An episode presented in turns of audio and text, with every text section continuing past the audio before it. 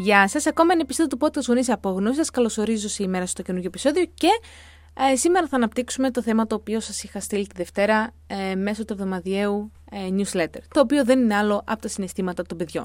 Ασχολούμαστε πάρα πολύ με τα συναισθήματα των παιδιών και μου αρέσει να το κάνω από την πλευρά του γονέα και όχι τόσο του παιδιού. Γιατί το παιδί είναι παιδί, θα νιώσει συναισθήματα.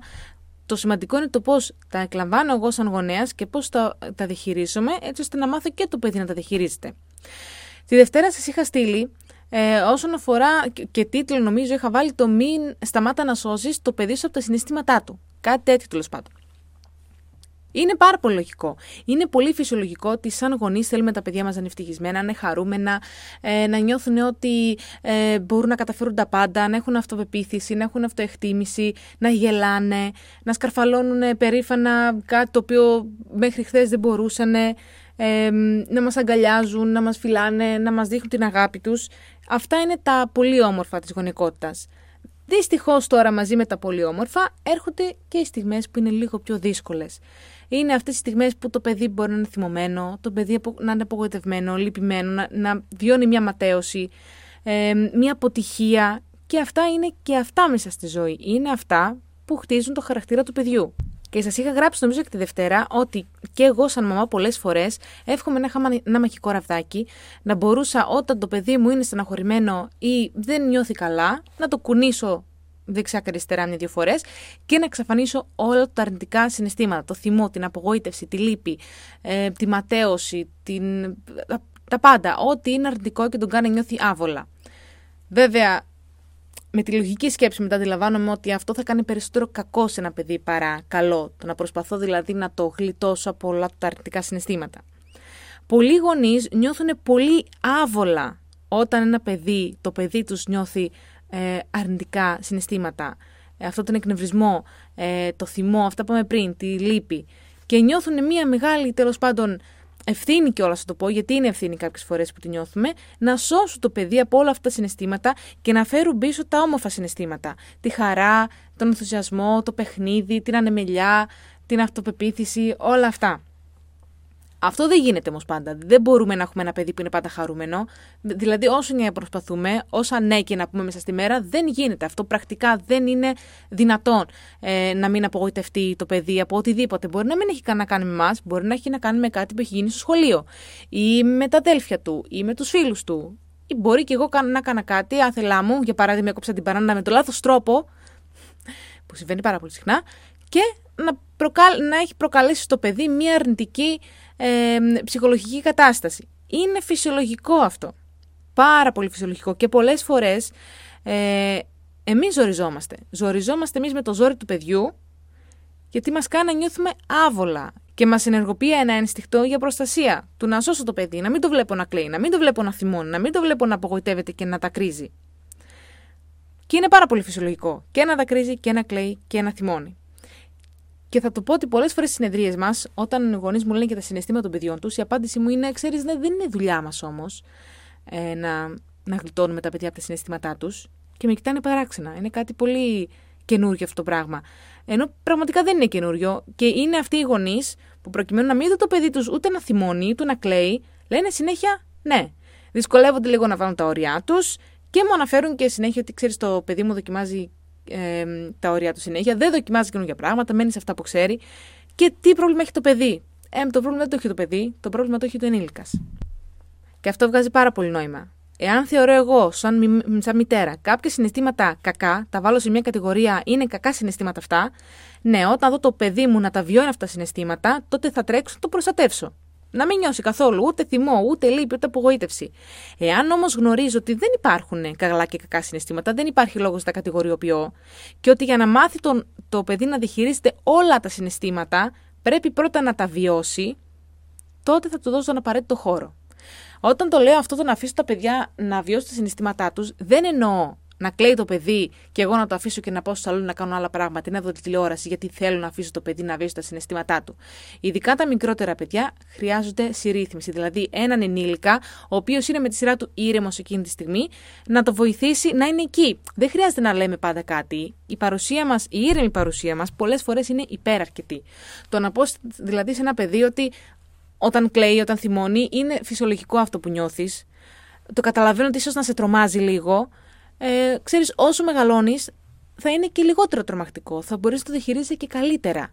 Και είναι αυτά τα πράγματα που λέμε στα παιδιά που τα βοηθάμε και τα ενθαρρύνουμε και τα εμψυχώνουμε. Γιατί ένα παιδί δεν θέλει να το σώσει από τα συναισθήματά του, όσο κι αν αυτό πιστεύεις εκείνη τη στιγμή. Ένα παιδί ουσιαστικά και μακροπρόθεσμα αυτό που θα βοηθήσει το παιδί είναι να το εμψυχώσεις, να του δώσεις τα εφόδια, να μπορεί να διαχειριστεί ό,τι συναίσθημα και να έρθει μπροστά του. Είναι πολύ σημαντικό αν μπορούμε να αναγνωρίσουμε το συναίσθημα, δηλαδή να καταλάβουμε λίγο. Και εγώ αυτό που κάνω κάποιες φορές είναι όταν ξέρω ότι έχει βγει από το πρόγραμμά του μικρός, όταν είναι κουρασμένος και το ξέρω ότι είναι νησταγμένος, έχει χάσει τον ύπνο του, το λέω. Δηλαδή, το καταλαβαίνω ότι αυτό που κάνεις ίσως τρομάζει και εσένα τον ίδιο. Συμβαίνει αυτό πολύ πιθανόν γιατί δεν έχεις κοιμηθεί καλά ή τέλος πάντων δεν κοιμήθηκες καθόλου.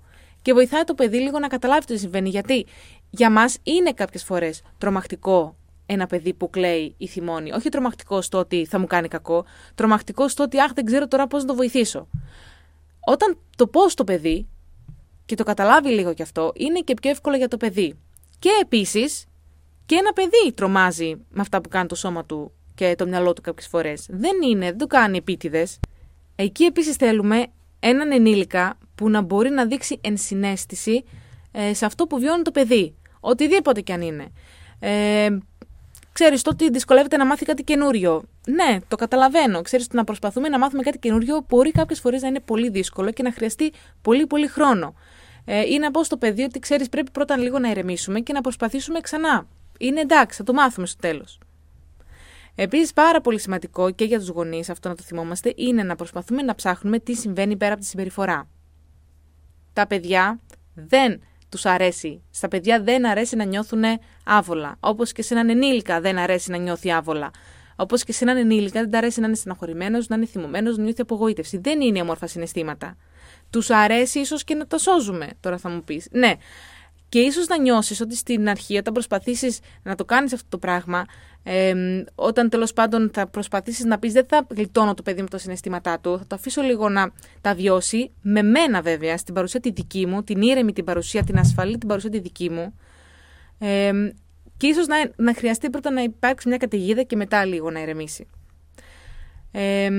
Είναι πάρα πολύ σημαντικό επίσης να θυμόμαστε ότι χρειάζεται χρόνο και υπομονή και εξάσκηση. Προς εμάς, έτσι, όχι προς τα παιδιά, και τα παιδιά εντάξει χρειάζονται εξάσκηση, αλλά χρειάζεται εξάσκηση ο γονέας και χρόνο και υπομονή για να νιώσουμε άνετα στο να βλέπουμε το παιδί μας να ζορίζεται με τα συναισθήματά του.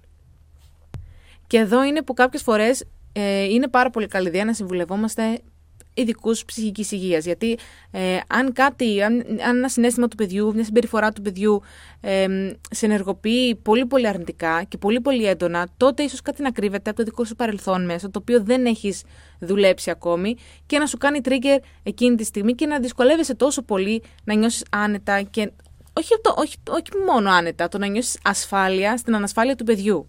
Και αυτό είναι πολύ σημαντικό, οπότε θα το ξαναπώ, είναι πολύ πολύ σημαντικό το σαν γονέας να νιώσω ασφάλεια στην ανασφάλεια του παιδιού μου. Όταν το παιδί μου πιθανόν να μην νιώθει ασφάλεια στο δικό του σώμα, να το κάνω εγώ να νιώσει ασφάλεια στο σώμα του μέσω της δικής μου γλώσσας σώματος, μέσω αυτό που θα του λέω, τα λόγια μου και τις πράξεις μου.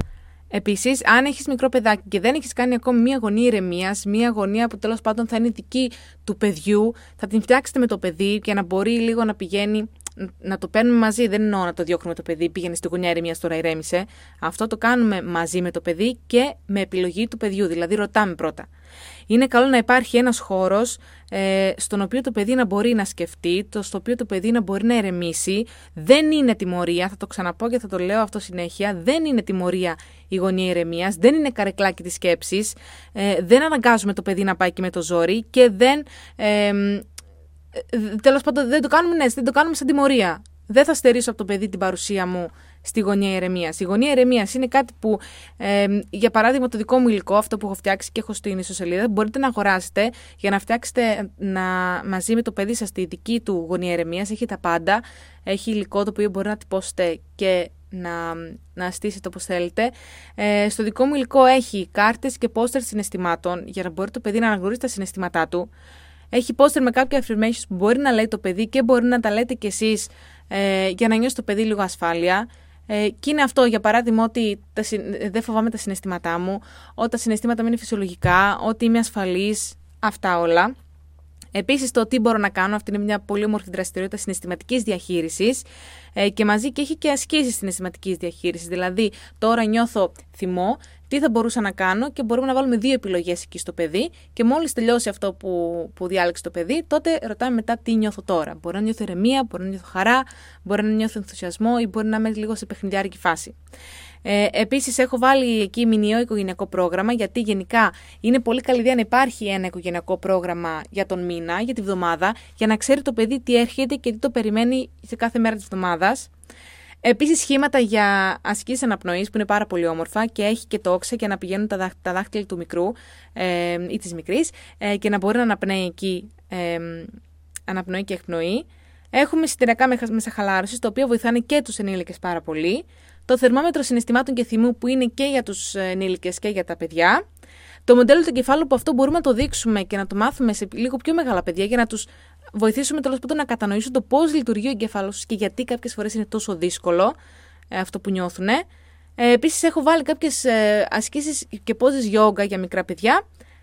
Μία υπέροχη άσκηση ευγνωμοσύνης και φυσικά άδειες κάθετες για να συμπληρώσετε ό,τι θέλετε εσείς ή αν έχετε οποιαδήποτε ιδέα. Με την αγορά του υλικού γίνεται διαθέσιμο και ένα βίντεο στο οποίο εξηγώ με λεπτομέρεια τη χρήση του κάθε αρχείου και επίσης υπάρχει highlight στο προφίλ μου στο Instagram που δείχνω όλο το υλικό και πώς το χρησιμοποιήσετε. Οπότε η λύση, αγαπητέ γονέα, δεν είναι να σώσεις το παιδί σου από τα συναισθήματά του, ούτε να προσπαθείς και ο στόχος σου να είναι το παιδί να νιώθει πάντα χαρά, ευχαρίστηση, ενθουσιασμό, παιχνίδι και όλα αυτά τα όμορφα, τα υπέροχα συναισθήματα που, εντάξει, αυτός είναι ο σκοπός μας, δηλαδή ενώ ένα παιδί ιδανικά μεγαλώνει όμορφα, θα υπάρξουν όμως και δύσκολες στιγμές, θα υπάρξουν στιγμές που κάτι θα γίνει, θα απογοητευτεί το παιδί, θα βιώσει ματέωση, θα βιώσει θυμό, θα νιώσει λύπη και εκεί πρέπει να υπάρχει ένας ενήλικας που νιώθει ασφάλεια και αυτοπεποίθηση στις ικανότητές του σαν γονέας, να πει παιδί μου, εγώ δεν φοβάμαι αυτά που μου δείχνεις, ξέρω πώς θα τα χειριστώ, ξέρω ότι είναι φυσιολογικά και θα σε βοηθήσω αυτή τη στιγμή να τα διαχειριστείς και μόνος σου. Και σιγά σιγά το παιδί θα μαθαίνει εντελώς μόνο το να διαχειρίζεται, δεν θα σε χρειάζεται πλέον. Ο πιο σίγουρος τρόπος το να μην μάθει ποτέ το παιδί να διαχειρίζεται τα συναισθήματά του είναι αυτό, το να μην του δίνεις την ευκαιρία να τα βιώσει από την αρχή μέχρι το τέλος. Και επίσης, ένα μικρό tip, μη βιάζεσαι. Όταν ένα παιδί νιώθει θυμό, όταν ένα παιδί κλαίει, μη βιάζεσαι να σταματήσει το κλάμα ή να σταματήσει να νιώθει θυμωμένο. Πρέπει να αφήσουμε να κάνει τον κύκλο του το συναίσθημα και μετά. Μη βιάζεσαι να λες σταμάτα να κλαις, έλα είμαι εδώ κοντά σου και ας σταματήσουμε τώρα τα κλάματα, σταματήσουμε να είμαστε θυμωμένοι, δεν είναι καλό αυτό που νιώθουμε. Όχι. Αυτό που κάνει είναι να σταματάει για λίγο ένα πιθανό ξέσπασμα, θα το δούμε όμως αργότερα, δεν υπάρχει περίπτωση να χαθεί.